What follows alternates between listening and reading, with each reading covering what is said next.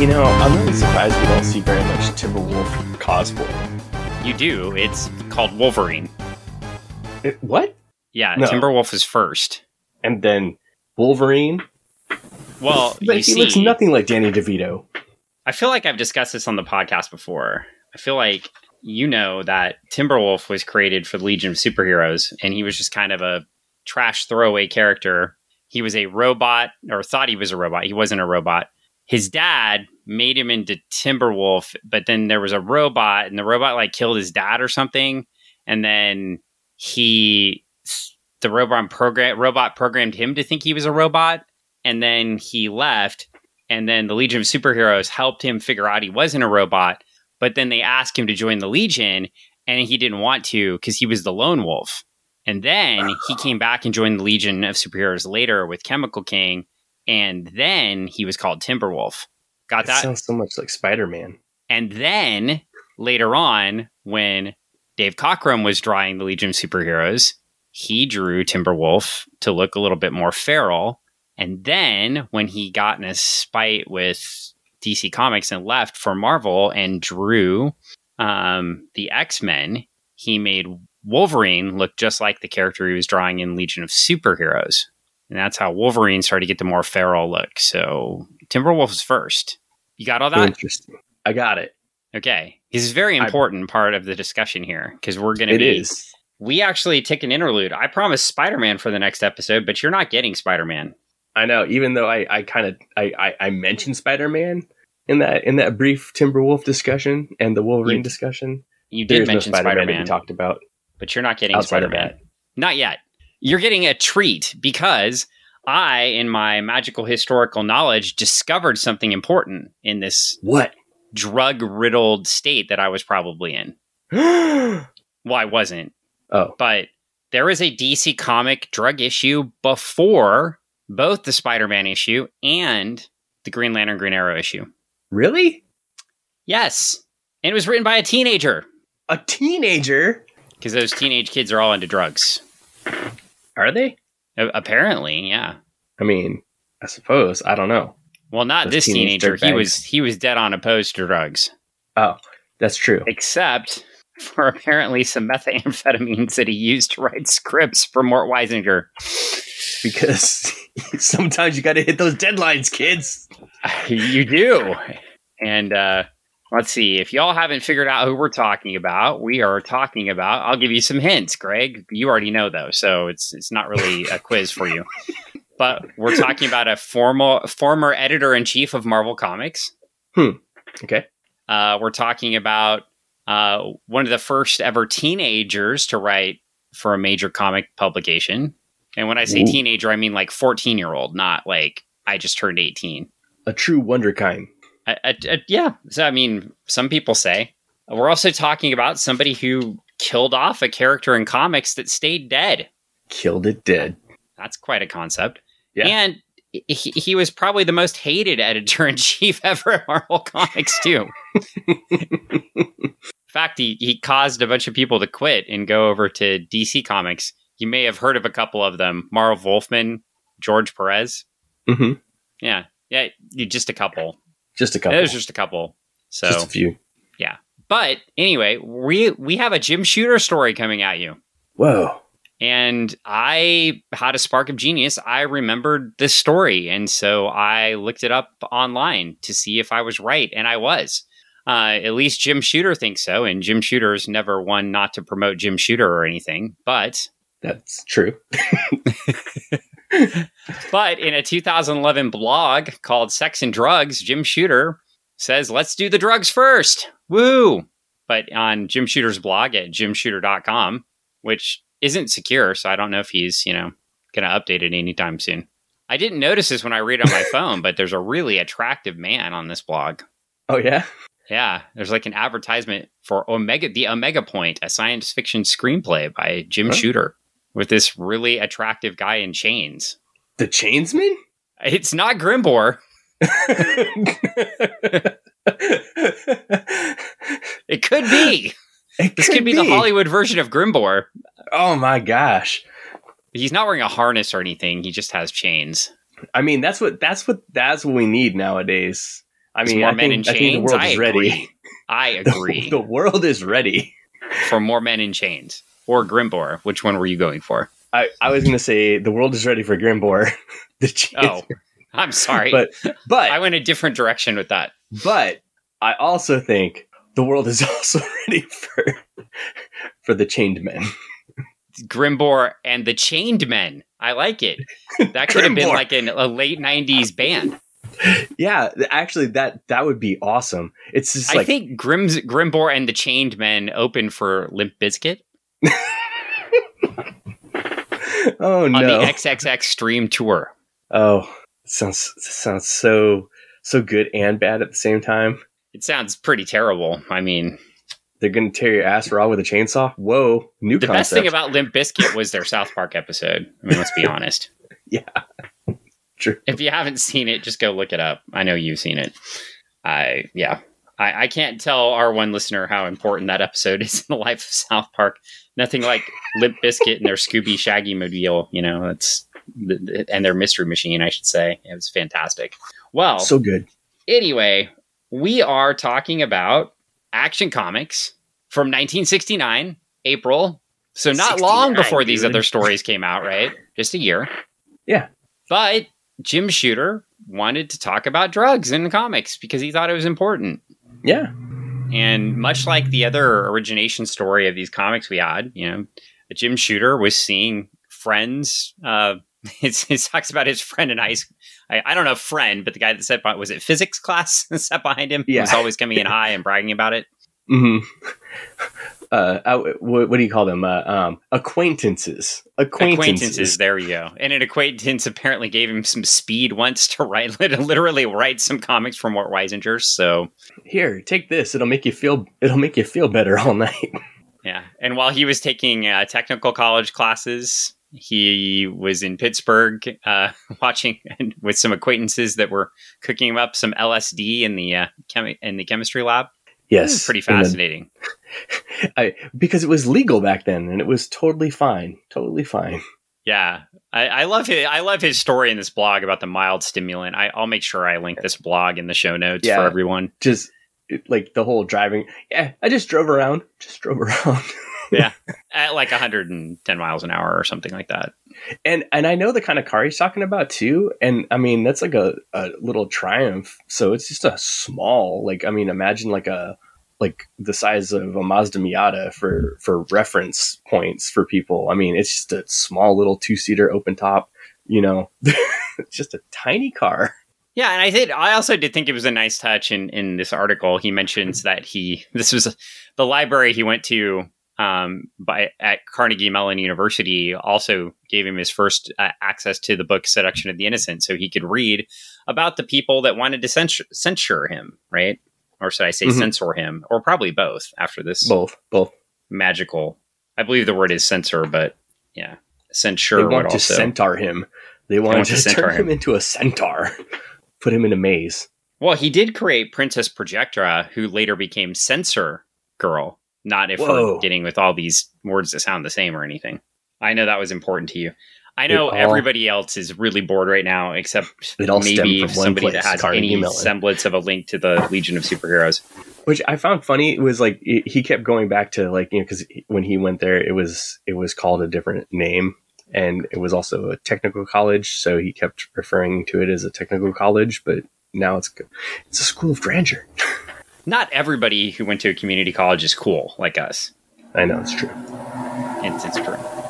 Well, true. Anyway, I think we should get into this. So the reason I chose this story is I remembered this back from reading all my Legion of Superheroes comics uh, and was doing some digging on the history of drugs in comics, specifically in the Code era, right? So not before the Comics Code era.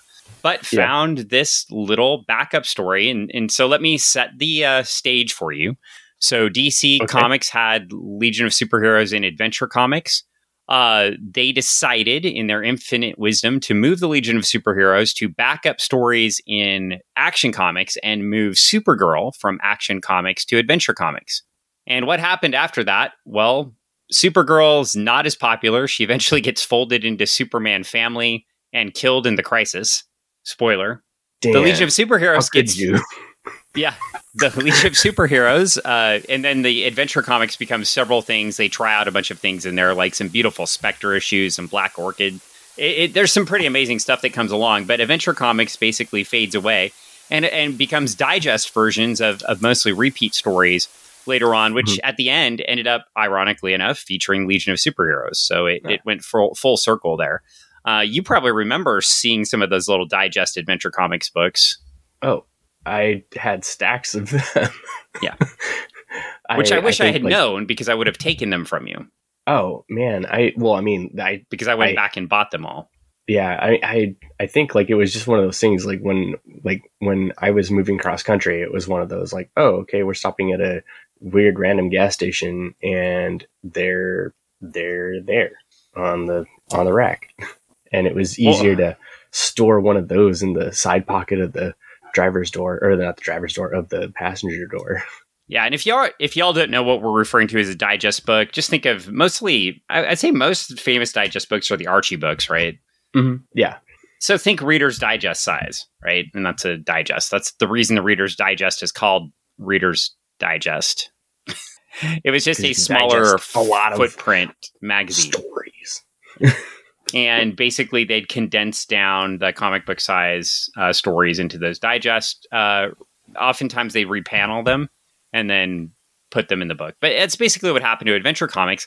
Uh, on the other hand, uh, they ran Jim Shooter out of the industry temporarily, moving his comic to backup stories. So they're paying him for backup issues. And eventually, he decides to go to technical school. But of course, he'll later come back to write for D C Comics and then later go over to Marvel Comics and become the most hated editor-in-chief in the history of comics.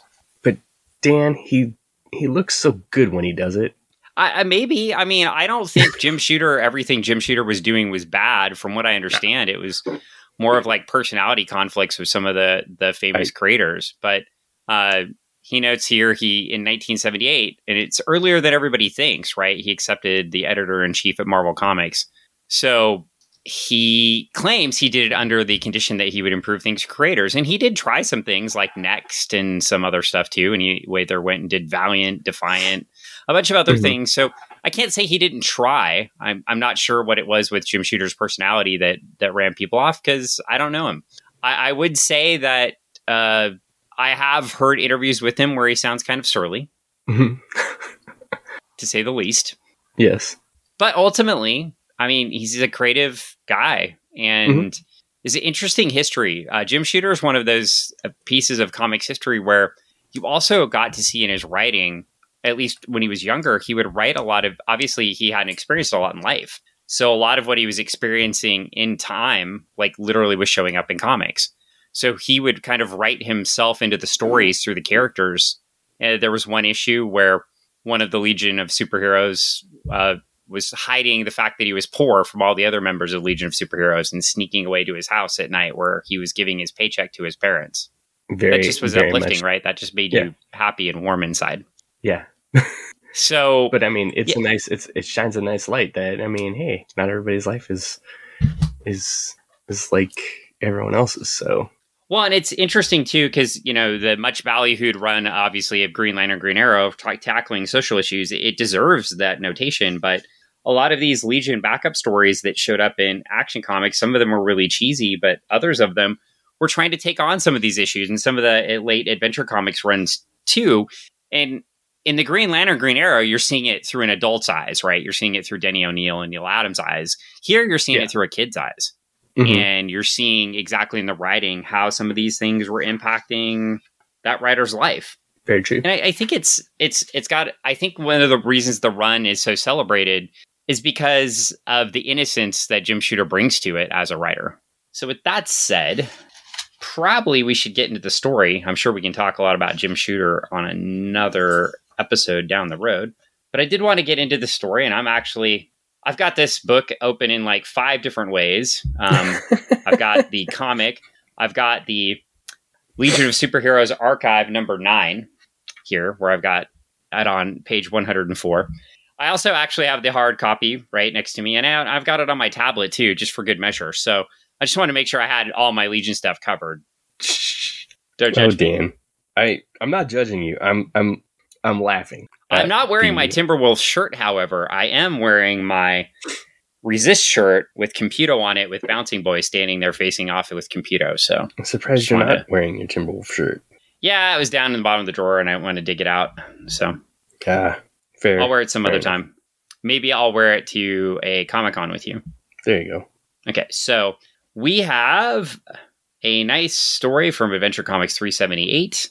Writer and layouts, Jim Shooter. And Jim Shooter at this age, too, was laying out all of his stories, too. So he was doing thumbnail sketches and writing the story, which is like the opposite of Marvel method, right? Right. He was doing all of the parts of the Marvel method. Uh, Win Mortimer was the penciler here. Uh, Mike Esposito was the inker. And Charlotte Jetter was the letterer. And that's interesting. You know, I'm kind of looking at the letterers here. I see the famous, all the famous letterers that I know, like John Letterisi, because that's clever, right? It's Joe Letterisi, sorry. Clever, right? John Costanza, that's why I was messing it up. Uh, Milton Snappin. So I've heard of all those yeah. folks, but I'm going to have to look up Charlotte Jetter because I don't really know Charlotte Jetter. I know no. everyone else in here. Uh, Ben Oda. I guess there's one more. Shelley Lefferman. I'm not, have you heard of Shelley Lefferman? I've heard of all these other letters, letterers, but not... Charlotte. I have so. not. Interesting. Well, I think Charlotte's letters were great. I don't know why Charlotte didn't letter more of these things. I'll have to look up the career here. Well, anyway, we have an opening page. And by the way, there was this was a backup story, so I will talk about the first story. Uh, Superman faced off against Satan, who ended up being his godfather. What? Yeah, I'm not joking. Superman's godfather is Satan? Apparently, yes. That should tell you the quality of story number one. I think that's a good summary. Superman goes against Satan. Satan ends up being his godfather, not Satan. A okay. very bad and cheesy first story.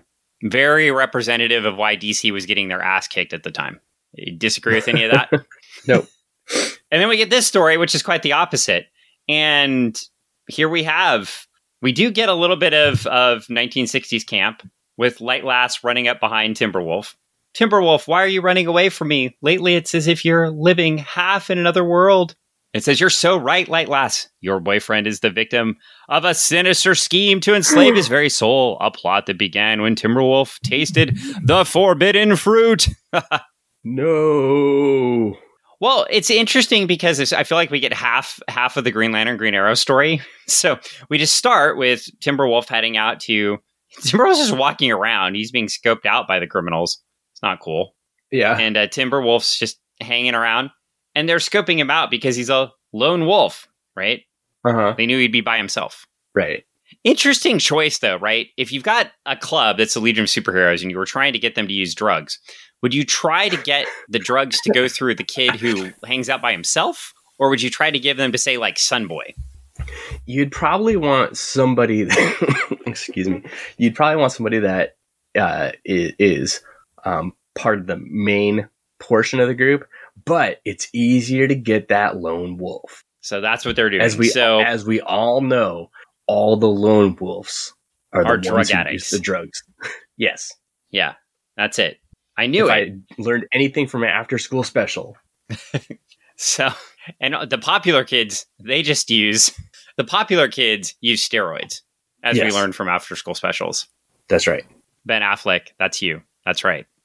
Well, anyway, Timberwolf uh, tries to break up a robbery. He falls into a trap. Somebody shoots wow. him with a ray that can a rip ray, which apparently is is tougher than steel.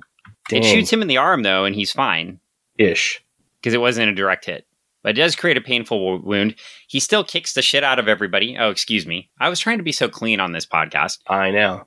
He kicks the shit out of everybody. And then he, he falls down. Very Timberwolf. You'll see a lot of Timberwolf later. Uh, the other thing in characterizations with Timberwolf later in comics, and Paul Levitz was writing him especially, is Timberwolf wasn't very smart.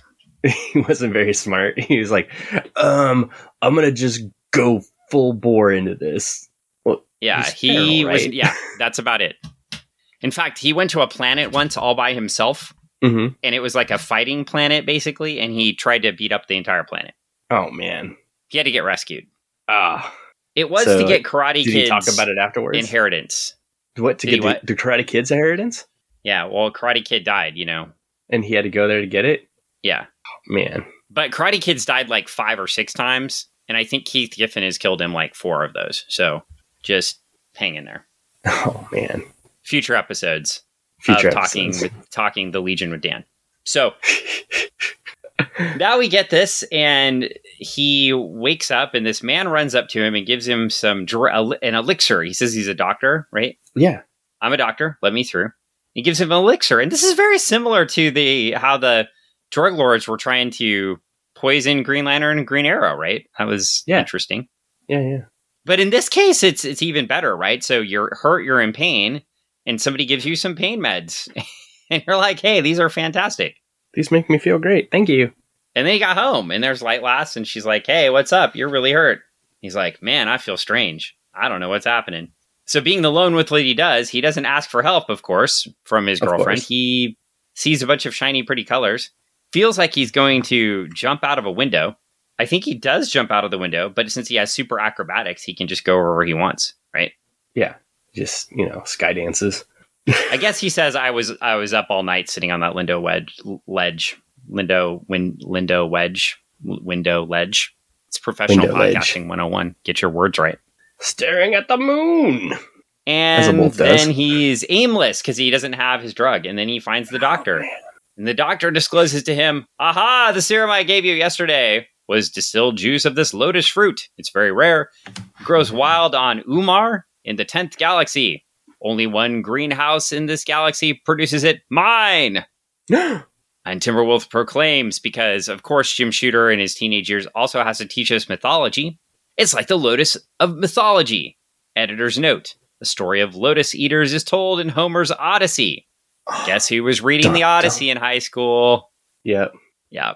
So hey, I will I mean, say, some with Shooter's writing, yeah. it is fun when you see the the impacts of his life, but also the cheesiness when he's reading something in history or magically reading something, and then it just pops up in the story.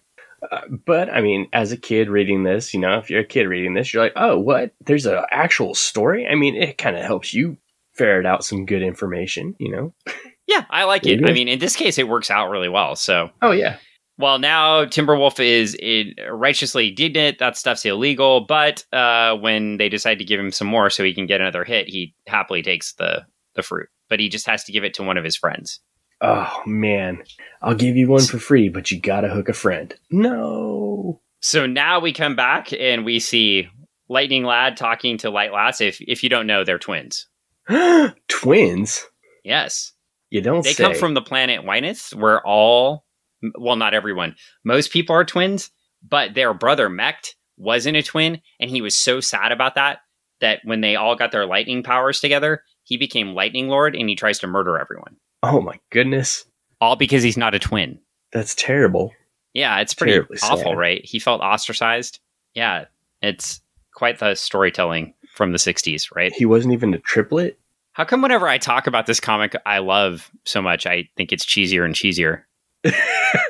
I don't know. You, it's like you love this so much, but then when you start going into it, you're like, it's actually. I mean, but this this isn't. Th- this is kind of this is kind of lame. I'm like, no, it's not. It's interesting. Well, anyway, so uh, Timberwolf comes back and uh, he sees the twins. The. Uh, The Ranz twins, and Lightning Lad takes off because he wants to give his sis some private time, and boom, uh, Timberwolf just immediately decides to give Ayla the the, the lotus fruit, and you she's like, this. I'm not going to have any of that, and she takes it, and she throws it, and Timberwolf does this amazing acrobatics routine to go make sure that thing doesn't hit the ground. Yeah, three-second rule. And he stumbles outside saying, I love you, and he stomps out to chomp chomp on the fruit. Pretty rapidly, too. It's like, chomp, chomp, chomp, gulp, gulp. And I like how they have it in the wording there. Yeah. So aggressive. And she's like, he's mumbling. It's strange. So I'm going to say, too, I just want to preface this before we continue with the story. Yeah. Light Lass either has awesome powers or terrible powers. So Starboy, his powers uh-huh. are to make things super dense. So he can okay. increase the density of any object.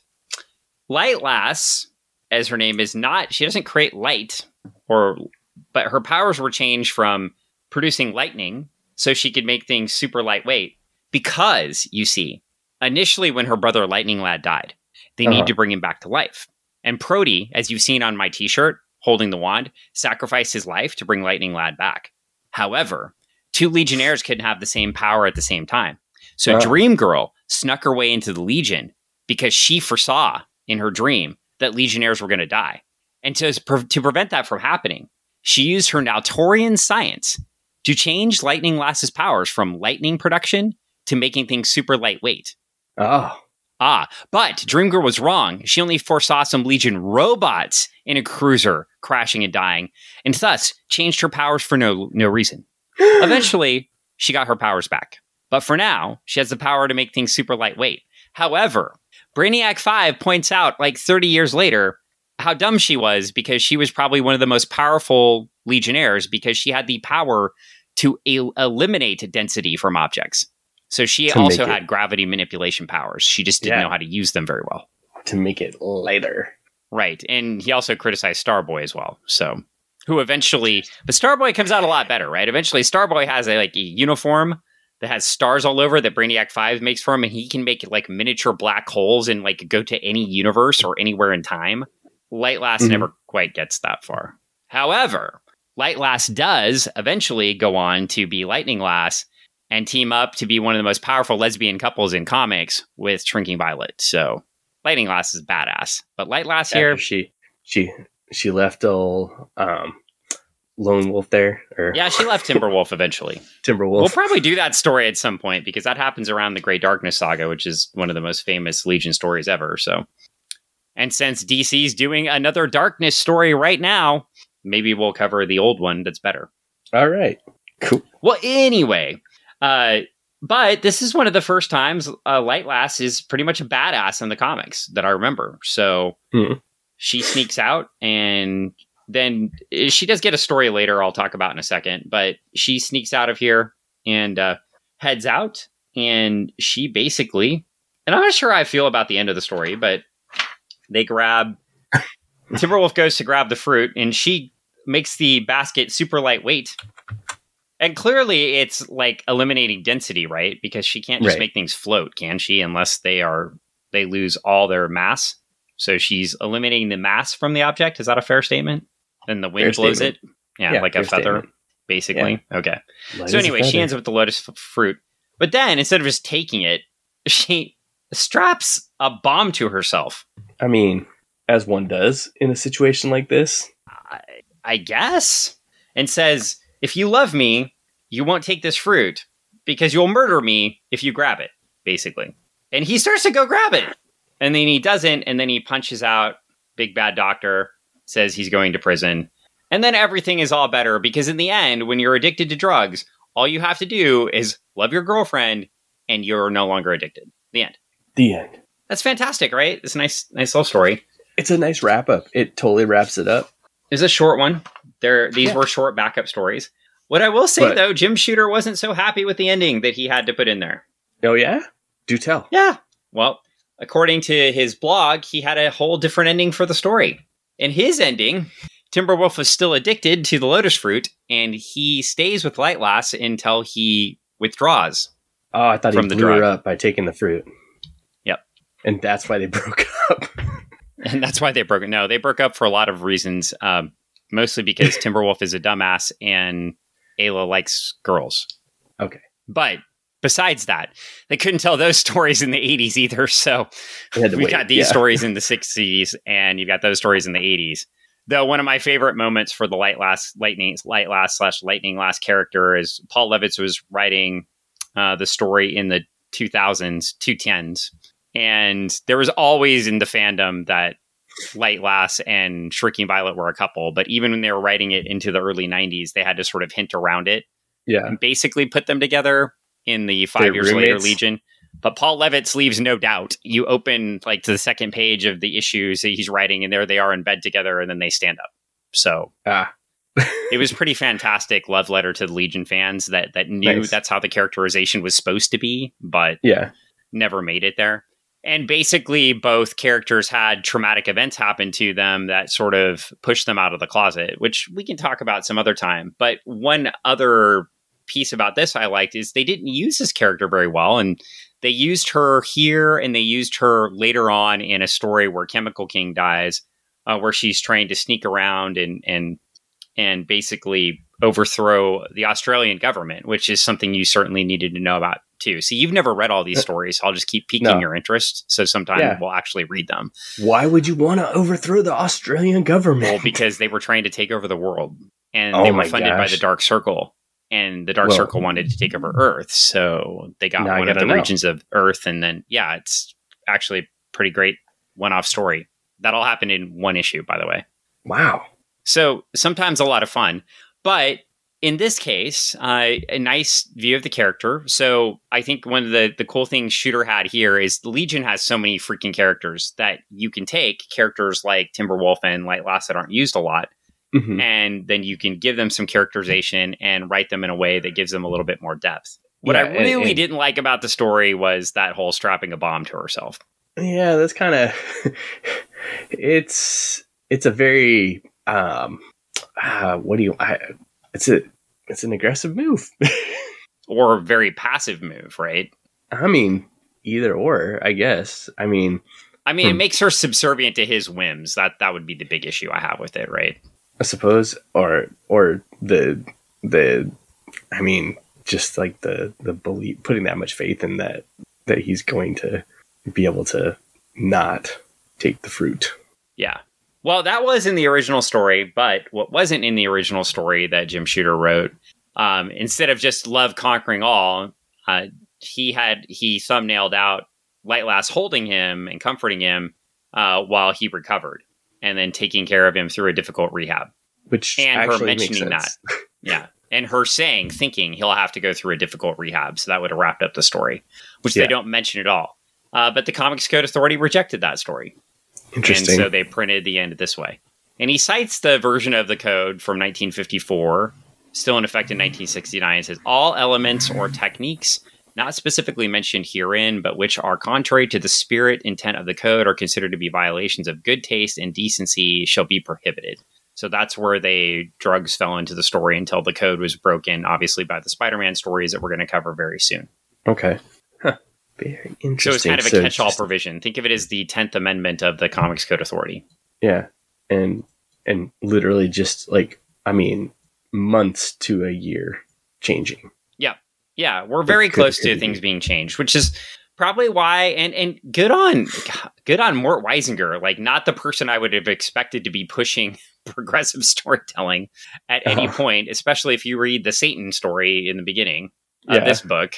But there you go, uh, letting the kid write and letting Shooter get something out there that was, uh, quite frankly, ahead of its time. Maybe if only by a year, but ahead of its time. And I think in some ways, again, the innocence of him writing that story at that time, I, it's cheesy in a sense, but mm-hmm. he takes it from the experience of the user. Oh, yeah. Whereas the Green Lantern, Green Arrow story takes it from the experience of uh, the uh, you know the oppressor in a sense, yeah. right? Yeah, the people, the police, in a sense, mm-hmm. that don't understand the culture. So it was different in that sense, and I think that's really an interesting point to make. While the the main characters in this were the user and their and and the user's loved one, right, and how they dealt with it. Yeah, it's definitely more empathetic and has a lot more uh there's more empathy and, and, and sympathy for the for the the actor in this, if you will, you know. Yeah, and to... it would be, and obviously I know why they didn't do it because of the code and everything, but I think if you were doing this story now, right, Speedy would have been in the background of the other Green Lantern, Green Arrow stories, right? And you would have seen everything leading up to this, right? Mm-hmm. Oh, definitely. But they couldn't write it that way. So it had right. to be a one-off story, or in that case, a two-issue story. Um, in this yeah. case, it's a short story, but I think it gets the job done. Oh, yeah. It's much better than the opening story. I don't know, man. I thought it was kind of interesting. Superman and... and and the devil. Well, and I know Greg's probably going to cough as soon as I ask him a question because he has a cough. And Greg, thanks for being on the podcast with me today with your cough. But we did get into a Legion story, something you haven't read a lot of. What did you think? Uh-huh. I, I I thought it was pretty good. I I definitely enjoyed checking this out, not knowing uh, a lot about the characters. So Um, it was it was interesting to to get this uh, this glimpse uh, at these characters and their their their lives, if you will. Uh, knowing knowing you know what you've told me about it, and from the little that I've read, uh, it's it's always interesting because, and like you said, there's so many Legionnaires that it's this is a treat, because these are not characters that I've read about normally. I think that's one of the most th- fun things about the Legion of Superheroes is that you could get a story. My first entry into the Legion of Superheroes was the Starboy origin story, and that was probably the best entryway because you were only interacting with like three of them, right? But they hint about all these other ones in the background, and you're like, who are these guys? Why did I read about those? So, right. And in the same sense, yeah, I think the best Legion storytelling, the best Legion writers are the ones that can take five or six characters at a time and sort of peel them off into a story, mm-hmm. and then write that story and then come back out of it and then peel five or six characters off for the next set of stories and, and write those stories. Yeah, all at the time, handling some subplots in the background, right? So it does take a lot of work. It's, I know, Paul Levitz, Mark Waid have mentioned having like scorecards with them while they wrote Legion stories. Yeah, I can imagine. I mean, I I could only imagine if I was if I was writing a Legion story, I'd be using uh, I I'd be writing it in Excel. I mean, I would be using Excel to to count how many uh, how many times someone was used, referenced, whatever. Yeah, well, and there there are. Again, spoiler alert, but I mentioned Chemical King dying. There was one issue and it was like Chemical King on the cover. And like, I forget who the other Legionnaires on the cover were. Was, I think it was, uh, I know Brainy was on the cover. I think Light Lass and Duo Damsel. I don't remember all who was on the cover. I'm totally going to butcher the cover. I'll look it up later. But everybody's like, I wonder which one's going to die. Probably the one that hasn't appeared in the comic in two years.